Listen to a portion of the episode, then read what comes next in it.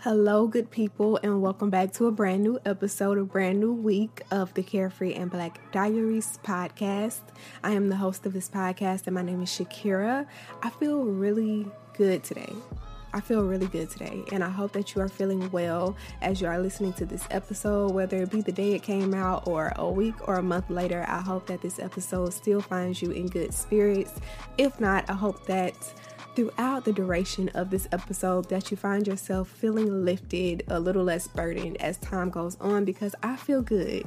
And it feels good to say I feel good because I haven't felt good for the past two or three weeks or so. So, anyway, I just wanted to say that first, but welcome back to a new episode. If it's not your first time hearing my voice, thank you for coming back. You're a part of our carefree family. Thank you for joining us again. And if it is your first time hearing my voice, you're probably new here. So go ahead and subscribe on whatever streaming platform you're using to listen to this podcast on so you can become a part of our carefree family as well.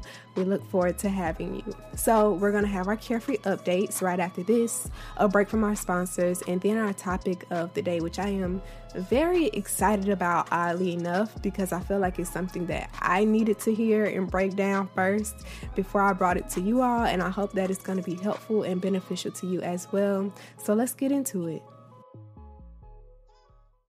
Do you all remember last week when I told you all about the Ahmaud Arbery case where he was a jogger and he was jogging in this neighborhood?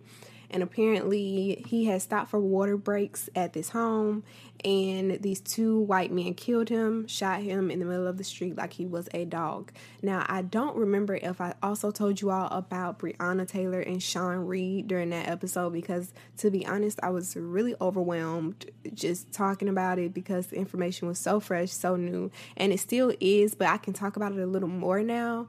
Um, but apparently the Sean Reed case in which he was leading the police on a high speed chase. Now, granted, I have not seen this video at all because it's just only so much I can take. It's only so much I can take. And I had already seen the Ahmaud Arbery video, and I was like, you know what? I, I'm, I can't subject myself to seeing it. So I did hear though that in that video, one of the police officers, after the shots rang out, and I forgot how many times they shot him, but one of the police officers he commented, granted, they didn't know that he was on live, he was on Facebook Live at the time. So and I think he had about 3,000 people watching. So that was 3,000 witnesses watching everything and hearing everything go down. But apparently, one of the police officers said during that live, he was like, um, looks like it's going to be a closed casket, homie, like a joke. So that police officer is now suspended from um, the Indianapolis Metropolitan Police. But here's the thing when I read the headline, I was like, oh, good. But then it hit me that suspended does not mean fired. He's still getting paid. So I click on the article and I continue to read it, and apparently he has been suspended, but he's also been reassigned. So he is still working. And that's the thing that gets me like, they, things like this happen. They kill people. And then the police officers involved are like reassigned air quotes, or just at home right now with pay. And it's like, how much are our lives worth? Because it seems like it's worth nothing. And in that same, you know, breath, yesterday I was watching the news and I was listening to Al Sharpton talk to Ben Crump and also Breonna Taylor's mother. Now, if you all don't know who Breonna Taylor is, if you haven't heard her story yet, Breonna Taylor was an award winning EMT. She was home at the time with her boyfriend, and I had, you know, read the stories and heard people talking about it, but to actually hear her mother recount the story of what happened that night, it just broke my heart yesterday. So here's what she said on the news. She said that she was at home sleeping and Breonna Taylor's boyfriend, I can't remember his name, but he called her and said that he felt like someone was trying to break into their apartment. And here's the thing like, at first I was like, why would he call her mom and not the police? But then, bing, bing, bing, light bulb came on. It was the police that broke in. So, what would that have been worth? So he calls her mother and he's like, I think someone's trying to break in. she's like, you know, asking him these questions, but then she drops the phone and the phone gets disconnected. So she's trying to call him back. He's not answering. She's trying to call Breonna back. She's not answering the phone. So she's like, okay, let me get some clothes on and get over here. She drives to Breonna Taylor's apartment and her boyfriend's apartment, and the police are lining the street like they are everywhere. So she finds one and she's like, hey, I got a call from my daughter's boyfriend, and apparently something is going on. I just need to know what's going on with my daughter. Her name is Breonna Taylor. The police officer that she was talking to in that moment told her, well go to the um go to the hospital the local hospital because she's on her way to the hospital. Hmm. So her mother drives to the hospital. She arrives there. She asks one of the nurse on duty you know at the desk like something's going on with my daughter. They told me to come here that she's on her way here. Her name is breonna taylor the nurse checks and tells her we don't have any record of that person, but maybe she's still on the way. So just, you know, sit down, hold tight, and wait on her arrival. Her mother waits at the hospital for two hours before a nurse eventually says, like, hey, um, we still haven't had any word of this person showing up. So I don't think she's coming here. So her mother, two hours later, y'all, can you imagine being a mother, having something happen to your child, and you know, waiting hours and hours and hours on end, being given the runaround. So she goes back to Breonna's apartment. The street is a little bit clearer, but there are still plenty of police out. And she asked another police officer, Hey, I talked to someone earlier. Something's going on with my daughter at her apartment. They told me to go to the hospital. The hospital said that they have no record of her. What is going on? The police officer asked her, get this, the police officer asked her, um, do you know anyone that will want to hurt Breonna and her boyfriend? And her mom is like, absolutely not, you know? And so then he asked, or she asked, I'm not sure the gender, they asked, well, would her boyfriend want to hurt her? And you know, at this point, like I'm watching this on TV and I'm giving a mean side eye because we all know how this ended. And for this officer to be even putting these ideas in her mother's head, knowing D well that the police were the ones that shot her, is insane to me. So they ask her, well, would her boyfriend want to hurt her? And her mom was like, no, he would never put a hand on her. Like, what is going on? So she's like, Well, where is her boyfriend? I wish I could remember his name. It starts with a K. Um, where is he? And the police officer is like, Oh, he's being questioned, you know, detained. He's down at the station. And eventually, I heard someone say 12 hours later. She didn't say how long on the news, but hours later, it wasn't until hours later that they said that Breonna's body was still inside the apartment. She had been shot eight times eight times and she was in her bed in her underwear. I just cannot imagine the fear because you you've been startled out of your sleep before. Like even if something falls in your room and it scares you and wakes you up you know how you feel being startled out of your sleep. So I can only imagine how startled and how fearful she may have felt when those shots started going off in the apartment. And they let over 20 rounds go one of the bullets flew into a neighboring apartment, into a five year old's bedroom where the five year old was sleeping. And imagine if that bullet struck that five year old. The carelessness, the disregard for human life, and the fact that they already had the person that they were looking for in custody and they still went to the wrong address is just beyond me. It's beyond comprehension.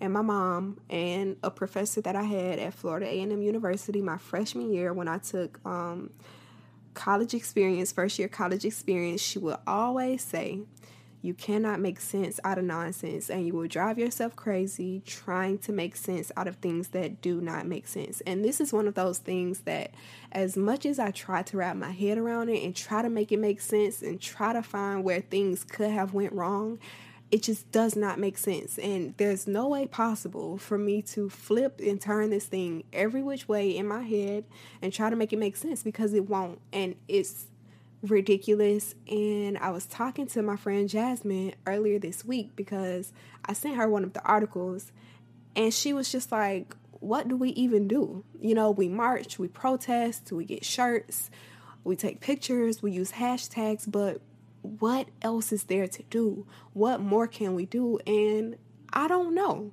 When Tamir Rice can be killed on a playground for playing with a toy gun, when Trayvon Martin can be killed by a neighborhood watch on his way home with tea and Skittles and a hoodie, when Breonna Taylor and EMT can be shot dead in her bed where she felt like she was safe away from harm, and so many other stories that we hear every year, every year, repeatedly over and over again, and it just feels like more names keep getting added to the list. It's like, what can we do? I don't know. I don't know the answer to that, but I hope that something can happen where we can just have some crazy turn of events where white people recognize their privilege, one, and two, where they become better allies because we can't do it on our own. We can't do this by ourselves. We can't do it alone. We need allies and we need strong allies and allies that are verbal and allies that aren't afraid to speak up and speak out and not just when they are in conversation with black people, but actually when they are in conversation with their friends, their families, their grandparents.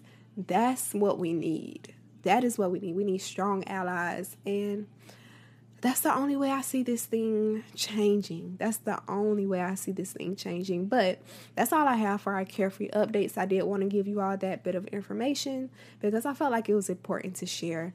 Now, here's a break from our sponsors, and then we're going to hop into our topic of the day. When you need mealtime inspiration, it's worth shopping Kroger, where you'll find over 30,000 mouthwatering choices that excite your inner foodie. And no matter what tasty choice you make, you'll enjoy our everyday low prices, plus extra ways to save, like digital coupons worth over $600 each week. You can also save up to $1 off per gallon at the pump with fuel points. More savings and more inspiring flavors make shopping Kroger worth it every time. Kroger, fresh for everyone. Fuel restrictions apply. All right. So, what originally caused me or prompted me to want to make this particular topic the topic for this week was a tweet that I saw by someone on Twitter. And I wish I knew her ad name, but when I screenshot it, I accidentally cut her name off. So, I'm not sure what her name was on Twitter. But she tweeted, quote, you don't need any more empowerment events or webinars, period. You need to do the work. I'm gonna read it again. She said, You don't need any more empowerment events or webinars. You need to do the work. And so I saw it and it really struck a nerve. And I'm gonna tell you why it struck a nerve. It triggered me. But I clicked on the tweet I scrolled down and I started reading the replies to it because everyone knows, every Twitter user knows that the best stuff is in the replies. You have to look at the replies because that's where the best stuff is. So the first reply under the tweet was, quote, information overload leads to paralysis and then nothing happens. I'm going to read it again. She said, information overload leads to paralysis and then nothing happens. And when I saw it, again, it struck a nerve with me because during this quarantine, I have been taking full advantage of some of the free resources floating around the internet in terms of writing, screenwriting, and video production, right? Which is good. Like, and I have encouraged you all, especially during this quarantine, to seek out um, different videos, different series, different. Uh, anything really that you can get your hands on that may have been items that you had to pay for initially, but during the quarantine, a lot of people have been being really nice and offering these things for free. So I have been encouraging you all to take advantage of that because it's good to have free information.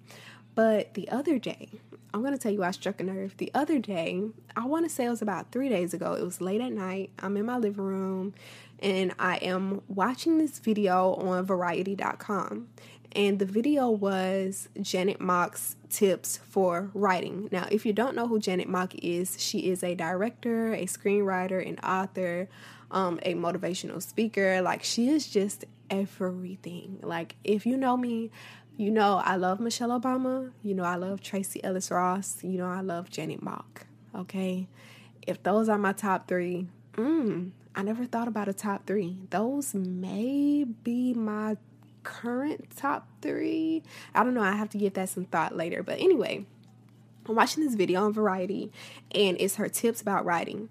Now, never mind the fact that just an hour before I watched that video, I had just listened to a podcast, and the name of the podcast is called Inside the Envelope, where she was a guest. And some kind of way, oh, it was in my YouTube recommendations. No, my YouTube subscriptions, because they have a you know they upload their podcast to YouTube as well, so you can listen to it on there. It's not video; it's just literally the audio from the podcast. So I was listening to it on YouTube, and it's a little over an hour.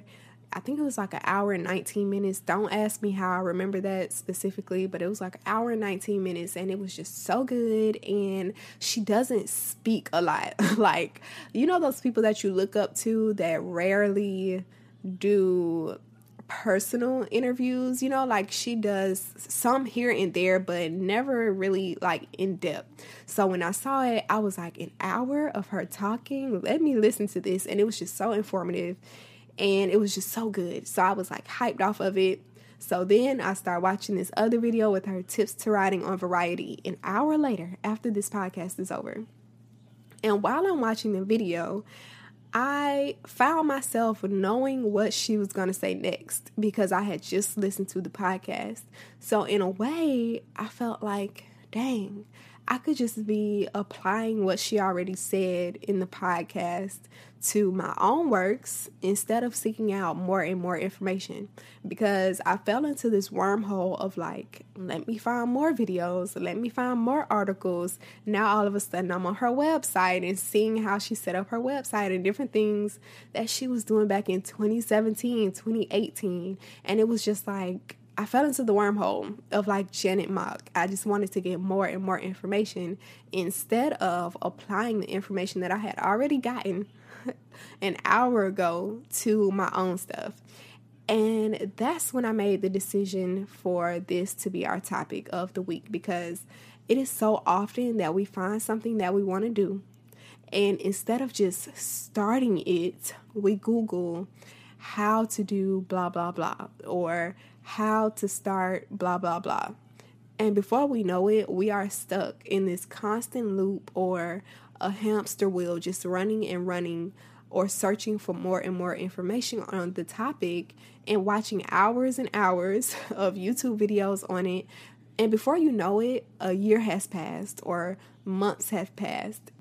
And now you have a notebook full of notes from everything that you've watched, and you have no actual progress to show for it. And if that sounds like you, don't be triggered. Well, you may be triggered because I was triggered, but don't worry because it's me too. I have plenty of notebooks with plenty of notes on things that I want to do that I haven't actually done. So that's why we're going to talk about that throughout this topic. Um, and then I'm going to leave you with some tips to jump off the hamster wheel and actually get stuff done with actual real progress. So, the first thing you should know about this thing, this feeling that we all go through, is that there is an actual name for it. I know, right? Who would have thought?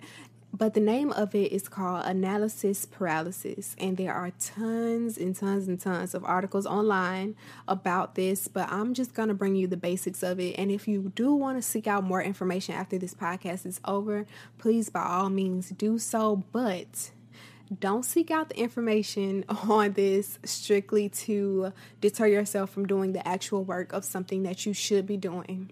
I'm side eyeing you if you are thinking about doing that. So, here is some of the research that I found and why it's not so helpful to research all of the options when it comes to things that you want to do. And to make this more, I want to drive this home to a point that you can relate it to something that you actually have going on. Like, I don't want you to listen to this and think, well, this doesn't apply to me because more than likely it does. Um, let's say you want to be an author, let's say you want to be a screenwriter, let's say you want to be a YouTuber, Let's say you want to be a chef. Let's say you want to apply to law school or nursing school, or you want to become a doctor or a dentist. Let's say, um, I don't know, you want to move to Texas or Atlanta or New York or LA, or let's say you want to travel to Greece. Like, I'm just trying to throw options out there so you can catch one that applies to you. And if none of those apply to you, think of something that you have been wanting to do for a while now and you have been doing all this research on it, but you haven't actually done anything about it. But you've done the research, but nothing else. So think about that thing. I want you to have that at the forefront of your mind throughout this podcast episode so you can keep going back to that because that is what this podcast episode is about. So, here is why it is not helpful to research all the options or to do all of this research on how to get started or how to set something up or how to get there because it's not always helpful. To an extent, it is, but not always.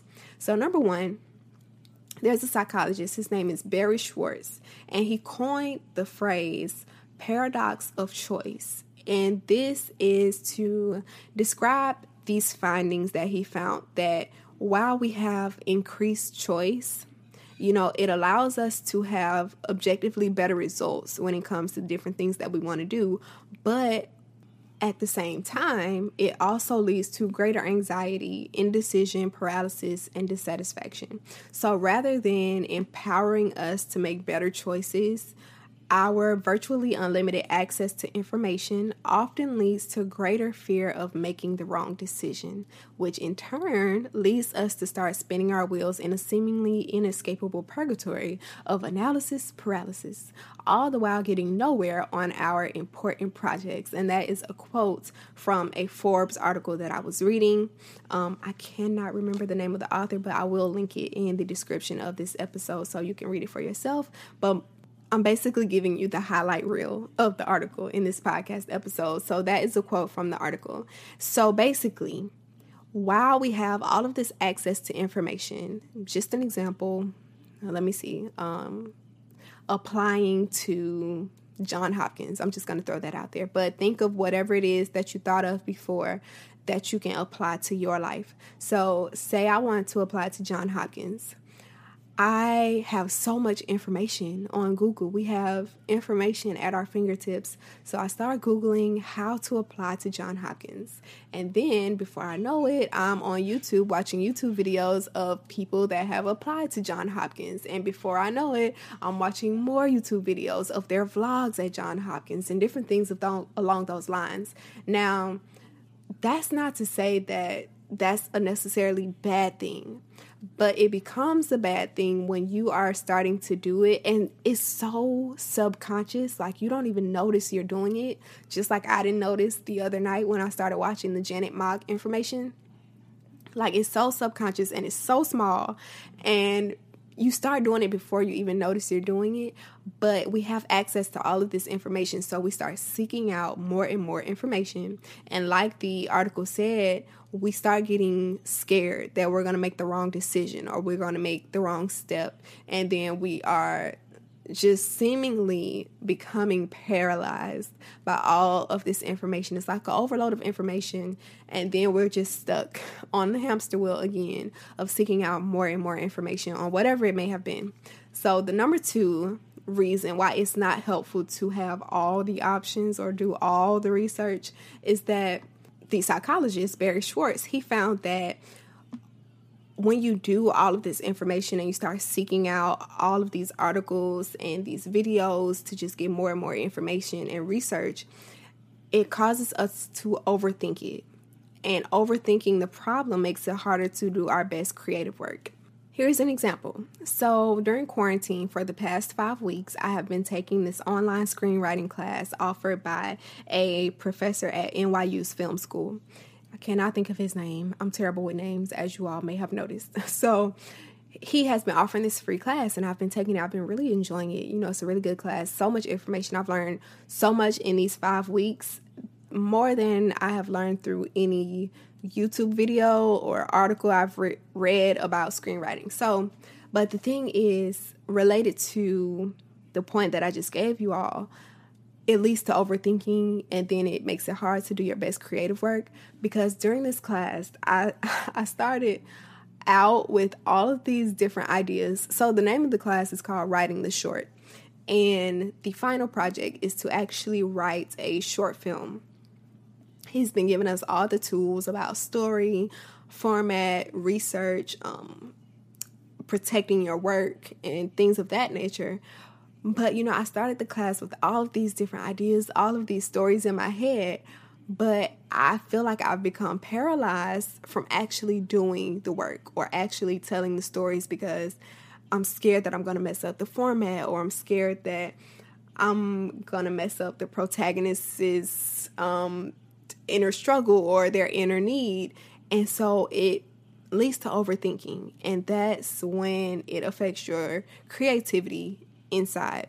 So, especially if you are thinking about doing something creatively, if you're thinking about becoming a screenwriter, um, becoming an actress or an actor, if you're thinking about um, what's something else creatively, an author, anything that you can think of creatively, when you start doing all of this research, mind you, I'm not saying don't do your research, I'm not saying don't get more information and learn about these different um, fields but I am saying don't seek out so much information that you become paralyzed to actually doing the work or you're just seeking out information to avoid doing the work. That's what I'm saying.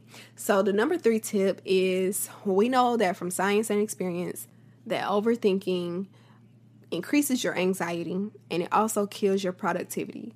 So when we become overloaded with all of this information, anxiety pops up and it starts to build and build and build. And then that is how you become paralyzed from actually doing the work. And if you're paralyzed, you can't get anything done. So you have no productivity going for yourself. Number four, overthinking kills your willpower, which is extremely related to the point that I just gave. But here's a quote from the article, and I found this to be very interesting. It says, quote, a fascinating study published by the National Academy of Science looked at the decisions of parole board judges over a 10 month period. They found that judges were significantly more likely to grant parole earlier in the morning and immediately after a food break. Cases that came before judges at the end of long sessions were more likely to be denied. This phenomenon held true over 1,100 cases, regardless of the severity of the crime. Like, isn't that crazy? Anyway, quote goes on. What explains these surprising findings? Question mark. The judges were experiencing what psychologists call decision fatigue. Each decision that we make, I want y'all to really get this one because when I read this, I was like, wow. And today I have been trying to, you know, practice to avoid decision fatigue. But anyway, it says each decision that we make, from whether or not to hit snooze, to what outfit we'll wear, to what we'll eat for lunch, draws on the same limited supply of willpower. You can think of willpower as a muscle. The more you use it, the more it wears out, leaving you feeling overwhelmed and exhausted. That's why so many dieters start out strong at the beginning of the day with a healthy breakfast and lunch, only to succumb to the temptations of junk food from the office break room in the afternoon. Actions that we take automatically, like brushing our teeth, take little willpower. However, when we antagonize over a decision, we deplete our limited supply of willpower much more quickly, causing us to feel exhausted and overwhelmed. Now, not only does this decision fatigue inhibit our ability to clearly assess the situation at hand, it also makes us more likely to choose unhealthy food, skip exercise, and put off working on side projects in favor of watching TV. In short, overanalyzing a decision makes it much more difficult to make high quality, long term choices later on. So, while there is a case to be made about preparation and getting more information to learn and prepare, you know, while you can, there's a difference between seeking out more information because you genuinely don't know about a particular topic and seeking out more information because you're stalling from doing the actual work. For example, say you want to write a book, you want to become an author. Do you really need to be researching publishers like who to email when the book is done, what store you can sell your book in if you haven't actually written the book? Like, can't those searches wait? Can't that information wait until you've actually started writing the book? So, all of that contributes to analysis paralysis because instead of focusing on the actual writing of said book, you're now focused on the steps following, you know, what will be useful for you when the book is actually done. So, with that being said, I wanted to leave you all with some tips I found online and also some that I've, you know, dug deep down inside and pulled out from the dark, deep recesses of my mind to share with you all.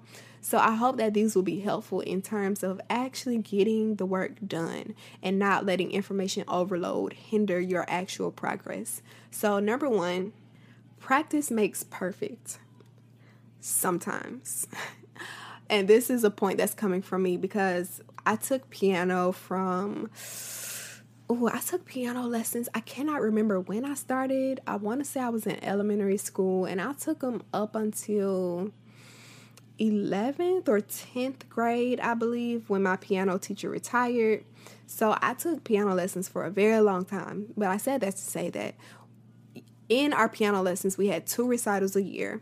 We had a winter recital where we would play Christmas songs, and we had a spring recital where we would play, you know, all kind of songs. She would just like have all of these different piano sheets, and you basically, she would like, I miss piano. She would demo a song. So I was lucky enough to be the first um, student of the day. So I would always have like first dibs on the song that I wanted to play for the recital because I would be the first person in there.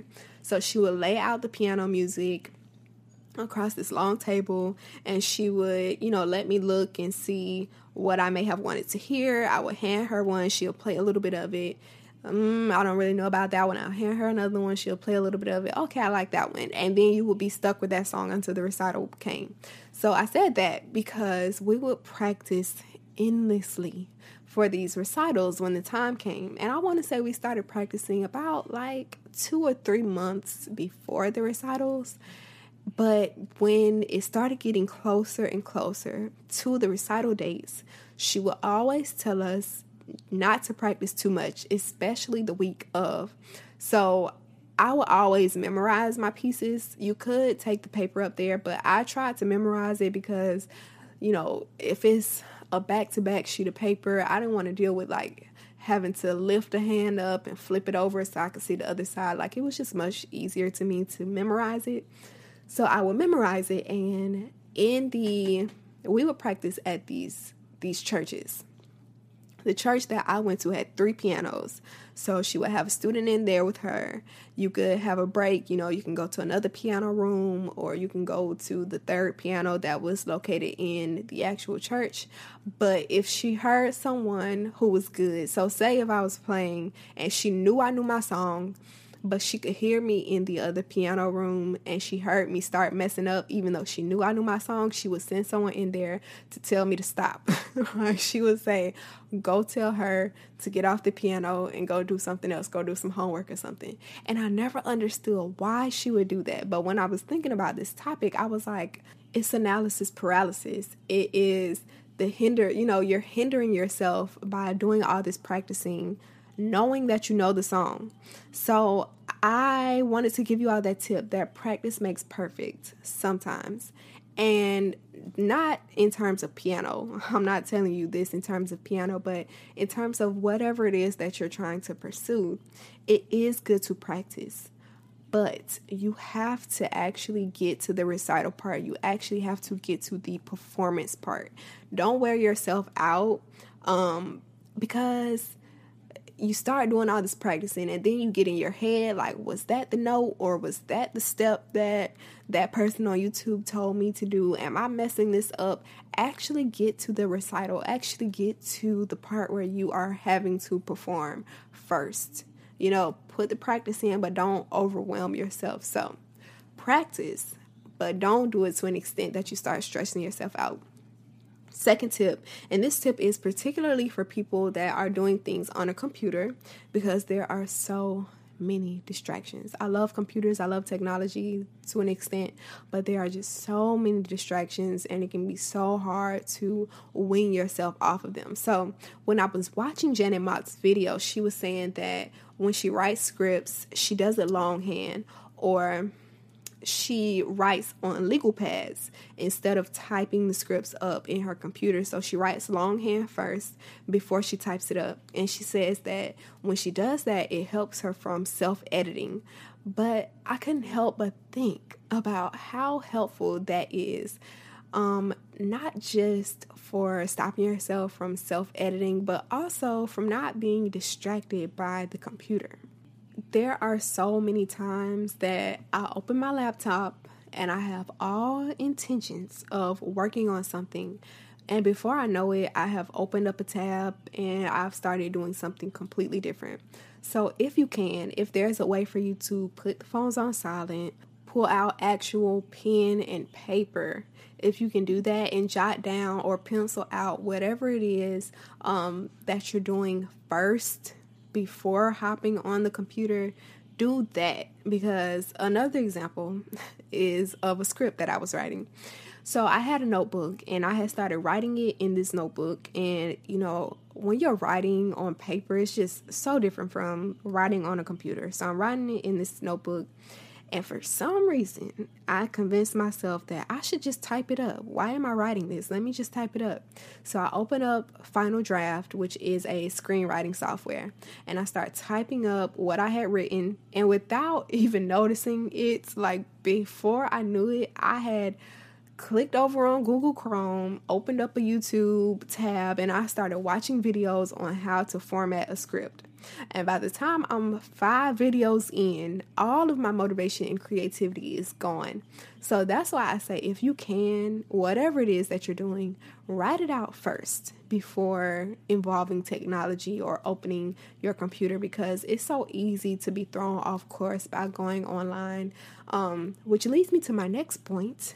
And this point is from the article that I was reading and it says curb your curiosity. So, one of the culprits contributing to analysis paralysis are details, specifically the desire to excavate deeper and deeper every new detail that arrives on scene, to satiate the intellectual curiosity that yearns for more information, and therefore stalls your progress. Set perimeters for yourself for what you need to know now and what you would like to know in the future. If the information you have now answers the call, it's time to move forward. And going back to the example I gave y'all about writing a book, the example of this is, you know, whatever it is you need to know now to actually start writing the book, that's the information that you look up and you limit yourself to how much you actually need to know.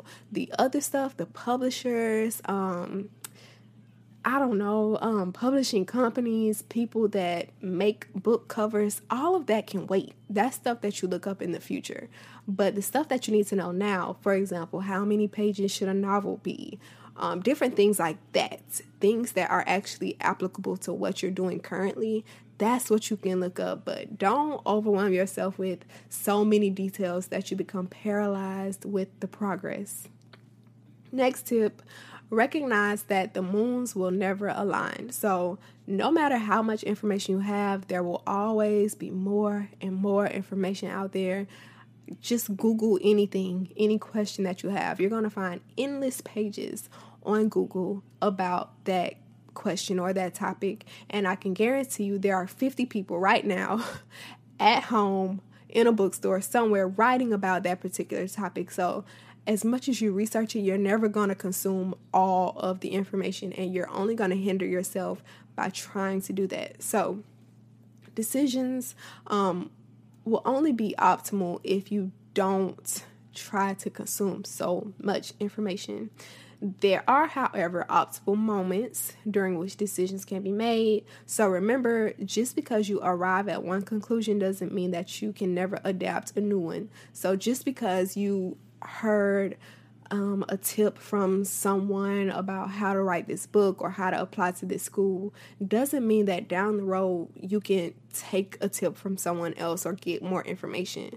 But don't just try to overwhelm yourself with information and stall your actual progress. And a next tip that came from the article was stair step your decisions. So rather than looking at the decision to be made as a one time main event, consider smaller yet actionable decisions that can be made now or that can lead up to the main one. Even just the tiniest shift of momentum can have a positive snowball effect that wriggles you out of paralysis associated with making the perfect, air quotes, decision. The last um the last tip, and I feel like is probably the best tip for you to apply if you don't apply anything else that you heard in this podcast to your life. This is the one that you need to apply. And this one is to set a drop dead date. This is the date that you absolutely positively have to be done with whatever it is that you are doing. So, this one is very hard for me. I'm being honest. This one is super hard for me. Um, when you're trying to keep yourself on track, it is so easy. It is so easy to not hold yourself accountable. Example I like giving examples because I just feel like hopefully it helps you all apply it to something that you have going on as opposed to me just like telling you all of this stuff and then not giving you a real life example that you can apply to yourself. So, right now I'm working on creating these trailers. There is a festival that I am making these trailers for. The trailers um, are gonna run on social media, and it's about let me see, I think it's about nine or ten trailers, maybe more. I think it's about nine or ten trailers that I have to make. The festival is in June, so next month. This is basically the middle of May, and I got this assignment a few days ago. Two days ago, I told myself, I wrote in my calendar that I needed to finish two trailers by Saturday, and then I needed to finish two more trailers by Sunday. It is so easy for me to say, you know, for Saturday to come and me to say, well, I'll just do those two trailers tomorrow, and then tomorrow I'll just make four trailers. But then the next day comes, Sunday comes, and now I'm overwhelmed because I have to make four trailers. Why didn't I do those two yesterday to take some of the weight off my shoulders? That's how it becomes. It becomes like a snowball effect. So, one tip I have for this, if it is hard for you, like it is me, uh, although I did finish those two trailers yesterday, I did finish those two trailers on Saturday, and I do still have to do the two trailers today. But I started one, I did start one. But if you are anything like me and you have a hard time just holding yourself accountable about getting things done, find an accountability partner. And just realize that you don't have all the time in the world. You do not have all the time in the world to get things done because it's so easy for us to say, well, I'll just do it tomorrow or well, I'll just do it next week. It can wait. Actually, no, it can't. Like, I try to consider all possible outcomes, like well, say if something comes up tomorrow, if there's an emergency and I needed this to be done, and that takes away three days, um, I would have rather have gotten it done. Example. So, my accountability partner is my mom. So, I told her yesterday, I was like, I need to finish these two trailers today and I need to finish the other two trailers tomorrow. And I need you to make sure that I finish them. So all day she was, remi- you know, I was on the computer editing all day yesterday, but she was reminding me she left and went to the store. And before she left, she was like, don't forget the trailers. So find someone like that. And if you don't have anyone in home or anyone that can check in on you from time to time, text you or call you to see how you're doing, create an imaginary boss. Now, this one is gonna sound a little weird, but hear me out here. Create an imaginary boss, and the boss is gonna be you. I'm actually gonna post this meme on the Carefree and Black Diaries Instagram page if you want a visual of what I'm talking about. But there is this meme. I don't know if you all remember the show um, Scared Straight. It was like a bunch of bad kids, and they would take the kids to their local jails, and the prisoners. That was actually kind of cruel now that I think about it. That was actually very scary now that I think about it. They would have like these prisoners yelling at them, but it was the objective of the show was to scare them straight, which is very bad. Now that I'm like saying it out loud. Mm. But anyway, they was trying to scare them straight. And there is this meme where it's a little boy and there is a prisoner in his face and he's like yelling at him. And I posted it on my personal Instagram story because that is how I imagine my imaginary boss. Like, if I can't have anyone to hold me accountable or if I can't ask anyone to check in on me from time to time to make sure I'm doing what I need to be doing, I imagine my imaginary boss, which is me, which is big Shakira, looking over my shoulder or tapping me on my shoulder like, girl, you have a deadline to me. You need to get this done now. Like, put down the phone, get off of Twitter, go record that podcast episode, or go write or go edit that video. You know what you need to be doing, go do it. So, create an imaginary boss. You know, it's not crazy, it's you. It's not crazy to imagine yourself getting on yourself. like you have to do what you have to do to make things shake. So those are all the tips that I have for you. But I want you to realize that the root of analysis paralysis is overthinking. Um, the root of it is also the pursuit of perfection and also fear of failure. So don't avoid doing the work because you are scared of failing or scared of doing it the wrong way um, don't avoid doing the work because you want it to be perfect the first time and don't overthink yourself out of doing the actual work. You can always go back and correct it. You can always go back and edit. You can always go back and build upon what you have already completed. But if you have nothing to show, if you have no work done for all of the research that you have read and watched videos on, then what's the point?